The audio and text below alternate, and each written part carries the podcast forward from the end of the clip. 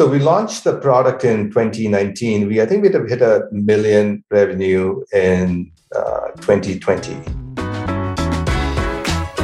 You are listening to Conversations with Nathan Latka, where I sit down and interview the top SaaS founders, like Eric Yuan from Zoom.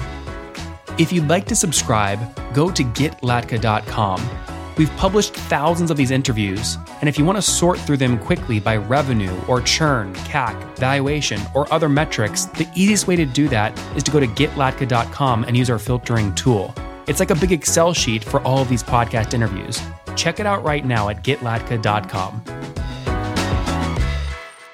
Hey, folks, my guest today is Shaunak Roy. He's the founder and CEO of YellowDig, a community driven active learning platform adopted by over 130 colleges and universities, K 12 schools, and corporate training clients. Their mission is to transform every classroom into an active and experiential learning community. Shaunak, you ready to take us to the top?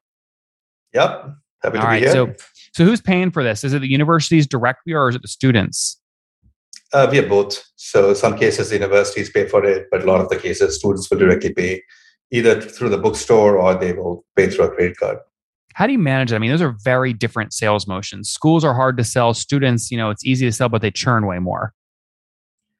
That's right. So we make it easy for our clients to adopt our technology. So if you imagine, um, you know, our, most of our clients are higher education institutions, um, and they have long sales cycles. So we make it easy for any professor who wants to use our technology they can either go to the institution and say if they want to buy a license. So we, in that case, would sell a enterprise license directly to the school, um, and we have many clients like that. Uh, but otherwise, if the professor themselves just want to try it, they can go to their bookstore, like a Barnes and Nobles, um, and look for YellowDig. We are in, we are a Barnes and Nobles partner, so we are pretty much in all over the country. So just the way you will buy a textbook, you'll buy YellowDig. Mm-hmm. Um, and you can add it into the learning management system and use it in the classroom. Mm-hmm. Um, so in that case, you know, the bookstore would kind of directly kind of charge the students through the you know system that are already in place. So if you look at all your revenue from last year, what percent was direct to consumer versus through the school? Direct to consumer is a new uh, business model for us. Uh, we launched it in the beginning of 2020. So that's a segment which is growing for us right now. We expect that to grow rapidly in this year. Uh, but right now, I would say it's about 20% of our revenue. Okay, so 20% is the teacher watching into Barnes and Noble or the student walking into Barnes and Noble. The other 80% is direct to the university. That's right. Okay, interesting. Um, so let's talk about that. What does the average university pay you per month or per year to use YellowDig? So our pricing is uh, by the course. So the way the product is used is uh, a faculty or a group of faculties would decide to use YellowDig as their teaching any subject area. So the decision is at a course level. So essentially, the pricing is also at a course level. So for one student to take use Yellow YellowDig in one course is twelve dollars and ninety five cents, um, and that's how for the student or for the university. Um, it would be either the student or the university. It could, you know, payment could come from anywhere, but that's the price. Yeah, for, but don't you give? Imagine if a university is signing up, it's probably for five thousand students. You're not going to charge them the full full rate, are you? Uh, we do give discounts. Uh, so we have volume discounts in place. Depending on as they scale with us, we give them a variety of discounts to kind of incentivize them to kind of you know broaden the usage. Mm-hmm. So like if I'm gonna, I mean, w- what is your biggest university? How many seats do they pay for? So you know, we, I mean, biggest university, I would say Arizona State is a big client of us. You know, they were one of our first you know users of the platform. Um, and we have an enterprise license with Arizona, so that's a very unique model. You know, first for initial clients. Um, so usage of, of course, grown over the years, eh, you know, in the University of Arizona. But uh, but for us, for uh, you know, we have over 130 universities now. So depending on every school has sometimes you know one school has three different licensing models. Sometimes like Department of Arts and Sciences actually bought the student license, so the students are directly playing. But maybe for another business school, they have an enterprise license where they are paying for the entire school uh, to us. I see. Got it. So what I guess let's let's just talk about the 80% of revenue that comes from these 830 universities. What, what is the i guess how many paid seats across all 830 universities? Maybe that's the right question. So right last year we had about 200000 uh, students who used our platform in a variety of ways. So some of them were part of uh, enterprise license some of them were direct student pay. Uh, so that's how uh, that's a total pool um, and in terms of our uh, pricing, of course, you know, if the, the university has adopted us, they, their pricing is lower than a school that is using us in a couple of courses or programs. Mm-hmm. Well, that's why I'm asking. So ignore the total pool of 200,000. You're saying 80% of that, so about 100 and what 160,000 is coming directly through an enterprise deal with the school. Roughly speaking. Okay, got it. So if I take 160,000 seats divided by what 830, that means the average number of seats is about 200 per university. Um, yeah, that's uh, that sounds reasonable. Okay. So if I if a university is listening right now and they reach out to you and sign up, what are you going to charge them per seat for 200 if a 200 seat deal? So for us 200 seats, uh, the first question is are those 200 students in the same class? So sometimes we start with an intro level class where you know they have a 200 to 500 students in the same course. So in that case, it would be 1295 per student per course. Uh, that's how they will get started. If it's across five courses, uh, so then you know, let's say you know a student you know is going to use YellowDig for the entire program, and they're taking let's say five courses for that program. In that case, they have to pay YellowDig five times. That's how you know how that's how it's designed. Um, so yeah, so if, if they're starting small, like 200 seats, uh, you know that would be our out of the box essentially consumer price. But then if they scale with us, you know, depending on how big the school is, what type of a commitment they want to make, you know, we have contracts ranging from one year to five years so depending on the size and length of contracts, uh, we would probably give them some incentives to, you know, adopt us at scale. Don't name the customer because this is a more sensitive question. But what does your largest customer pay you per year right now?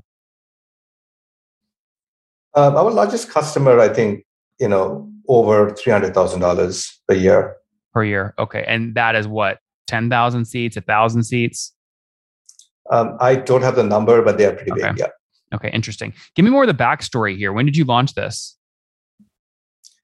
I launched YellowDig back in 2015, uh, but we went through a pivot in 2019. So the first generation of the product was in the market for about three years.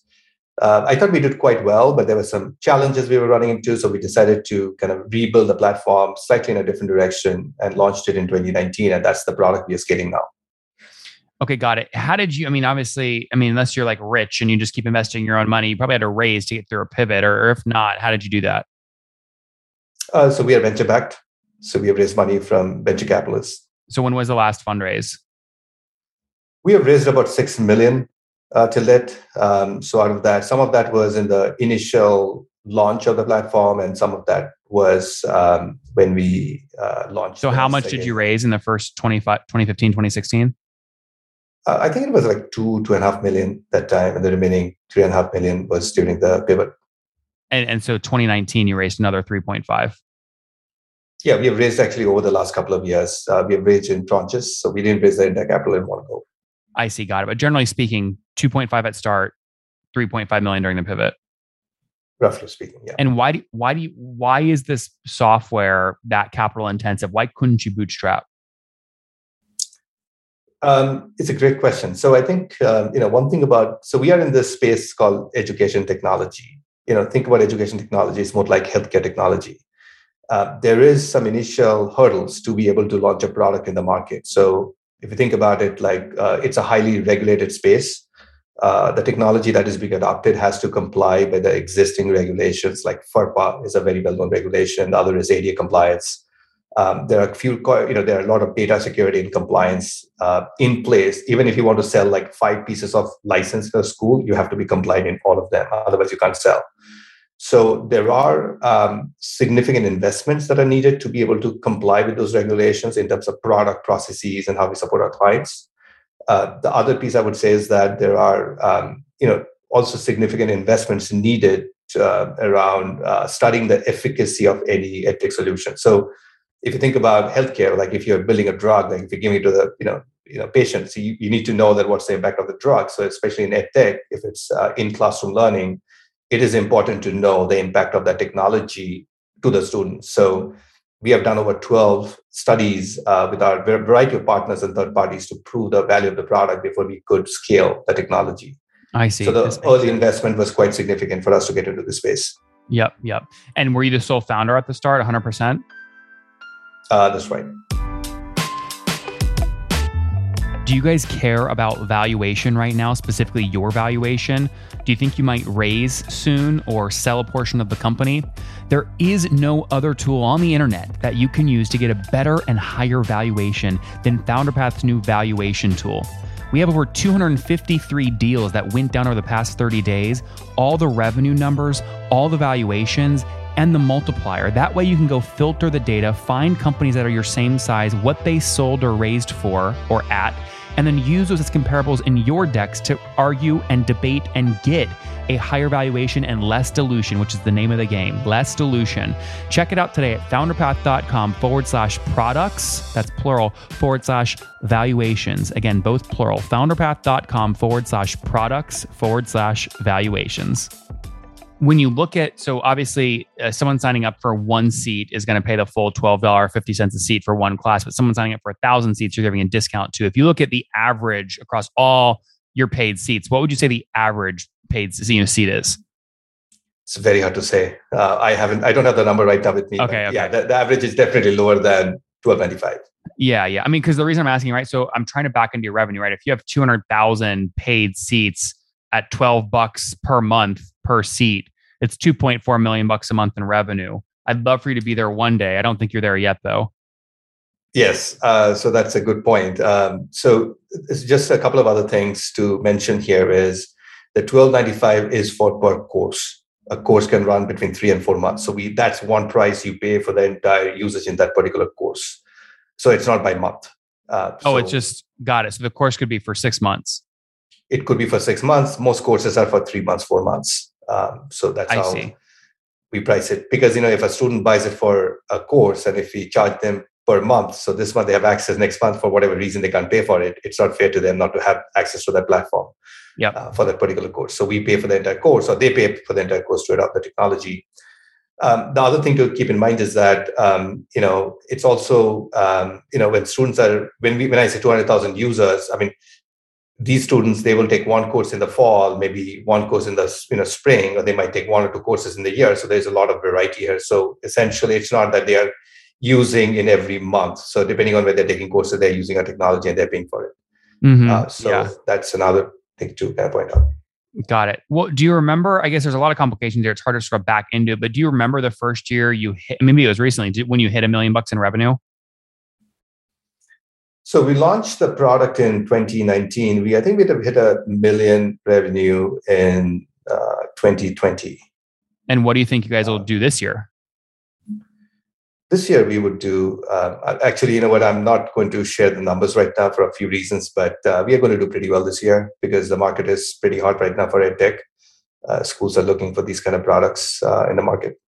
How do you model this, though? Right? If I mean, by nature, this is a product where there's churn because you start a course, you end a course. And SaaS to get a great valuation, obviously you want very low churn. In fact, you want net dollar retention above 100, you know, 30, 40%. How do you tell that story and you know your series A deck, your series B deck since you're on the venture path?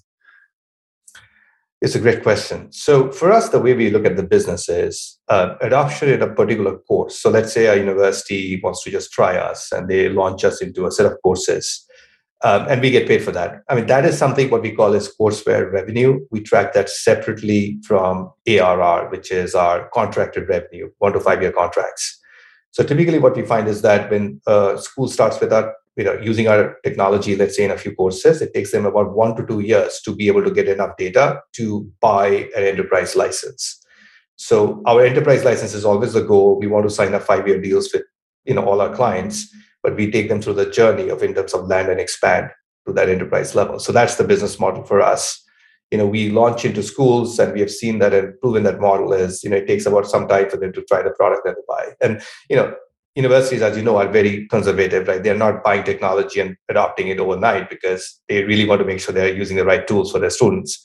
So this land and expand model helps us to actually get in quickly without a long sales cycle, prove the product, show the data, show the efficacy, and then kind of sign a bigger deal with them. Mm-hmm, mm-hmm.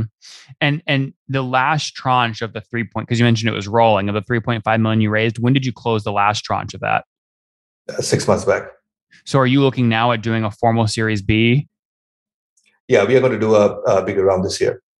I see. Got it. How much are you targeting to raise? Obviously, it'll change depending on the terms, but what what are you targeting? Yeah, I think maybe in the you know 10 plus million, 10 to 20 in that range. Mm-hmm. And I mean, don't if you're going to go raise like 10 million and sell the you know the average 10 20% of your business you got to be able to validate a 100 million dollar valuation i mean what do you think you have to grow revenue to in order to get and be able to tell a story of a 100 million valuation? Well, I mean, if you get a 100 million valuation, that'd be great. But, uh, you know, it's, I, I, would say the, the real story here is this, which is, um, you know, in education, uh, the, the hardest thing to do in education, just like in healthcare, right? If you if you look at a healthcare product, like the key thing is the product. Right? Do you have the product that you can sell, and but that does it work? So we have. I mean, I, I would disagree with that for healthcare and ed tech. I would say distribution is way more important. There's a lot of subpar products that have better distribution that are winning in education. In education and healthcare, because the sales cycles are so long, it's so difficult to convince these buyers to buy big, big deals like you have. Yeah, so 100%. So, I mean, you know, sales cycles are also very, very important. But, you know, in EdTech, there are so many companies, there are so many technologies available. Showing the product that really works is also very important. And, and that is where a lot of investments go initially. So we have a product that works really well. I mean, we have done studies now with, you know, as I said, over 12 universities. The, we, we drive higher retention, higher engagement, you know, in a pretty high level. And that has a huge impact on the schools. So you know, I think our biggest advantage right now is that we have that technology that works. Now, of course, in terms of sales and you know, building up a sales force to be able to scale it to every colleges and universities, I mean, that's where the investment is going to go. So, you know, edtech is quite different from let's say e-commerce site where you can you know set up a site and you know sell things online, which is it's low friction to kind of get into business. But edtech has a slightly different uh, way of kind of you know scaling. Of businesses. course, yeah. What's your what's your team size today? We have about 30 people in the okay. team now. And any quota carrying sales reps or no? Yeah, we have a sales team of about five people now. They all carry a quota? Yeah. How did you come up with that? A lot of people struggle to scale a sales team. Um, you mean like scaling the team? How did you come up with a people? quota? Yeah, the initial the initial targets for new new sales hires. Um, we, you know, I mean, just to be, we have to be realistic. So, you know, when we started the process, we started scaling the team last year. So, you know, for last year's goal was to kind of build up the pipeline and build the relationships. So, you know, flexible. Year one, we are very flexible. Year two onwards, we start to put a quote on, the top based on what we see some of the salespeople. I mean, if you hire five people, if somebody is kind of going and hitting a certain number, we know that that's possible. That's kind of when we implement for year two. That's kind of the bar we set for the rest of the team. Of the 30 people, how many are engineers? Uh, about like 12 people are engineers brought in the engineering team. Okay, interesting. Okay, very cool. So, so looking at raising past called a million dollar run rate in 2020. Um, you know, to be able to go out and do it, go from a 3.5 Series A to 10 million, you know, you got to be, At, I mean, I, I, would say at least tripling at this stage. So, I mean, do you guys think you can get above six, seven million bucks in ARR this contracted ARR this year? Uh, we'll see. You know, it's uh, hard, to, hard to say right now, but yeah, of course, we are talking to a lot of people right now. Uh, so we'll see how quickly we can grow. But, it, was it fair to say since is it fair to say since 2020 though you've grown at least 100% year over year? Since 2020 last yeah, year, so 24 months ago. No, 2020. That would be two years ago. That's right. Um, if we look at yeah, it was close to 100%. I won't know. I don't know whether it's hundred percent exactly, but yeah, close to that number. Around, got it. So go. You go from yeah. a million to two million to around four million today, hoping to continue to scale past there. Yeah, I mean that's kind of what we're expecting. Um, interesting. You know. Interesting. Well, that's a heck of a story. I'm rooting for you guys, though. In the meantime, let's wrap up here with the famous five. Number one, favorite business book. Um, good to great. Number two, is there a CEO you're following or studying? Uh, I love Elon Musk. Number three, what's your favorite online tool for building the business? Slack. And number four, how many hours of sleep do you get every night? I get plenty of sleep, eight hours. Eight hours, Shaunak. Okay, very good. And what's your situation? Married, single, kids? Kids. Not married? Yeah, married. Ma- okay, married with kids. How many kiddos? Two. Two. Okay, and how old are you? Uh, 42. 42. Take us home here. Last question. Something you wish you knew when you were 20. Uh, well, I mean, take life uh, easy, I would say. I mean, I was uh, probably stressing myself too much at that age. Guys, there you have it. YellowDig, 830 universities use the platform to help students manage both courses, a number of seats. They had over 200,000 paid seats in 2021, broke a million dollar run rate back in 2020 just after their pivot. They raised a 2.5 million seed when they launched in 2015, and the 3.5 million sort of Series A they closed out last year. Now looking at doing a Series B sometime this year. Call it raise it between 10 and 20 million bucks. We'll see if they can get it done. EdTech is hot. They have a team of 30, of which 12 are engineers and a five person sales team. They're looking at scaling. Shaunak, thanks for taking us to the top. Thank you so much.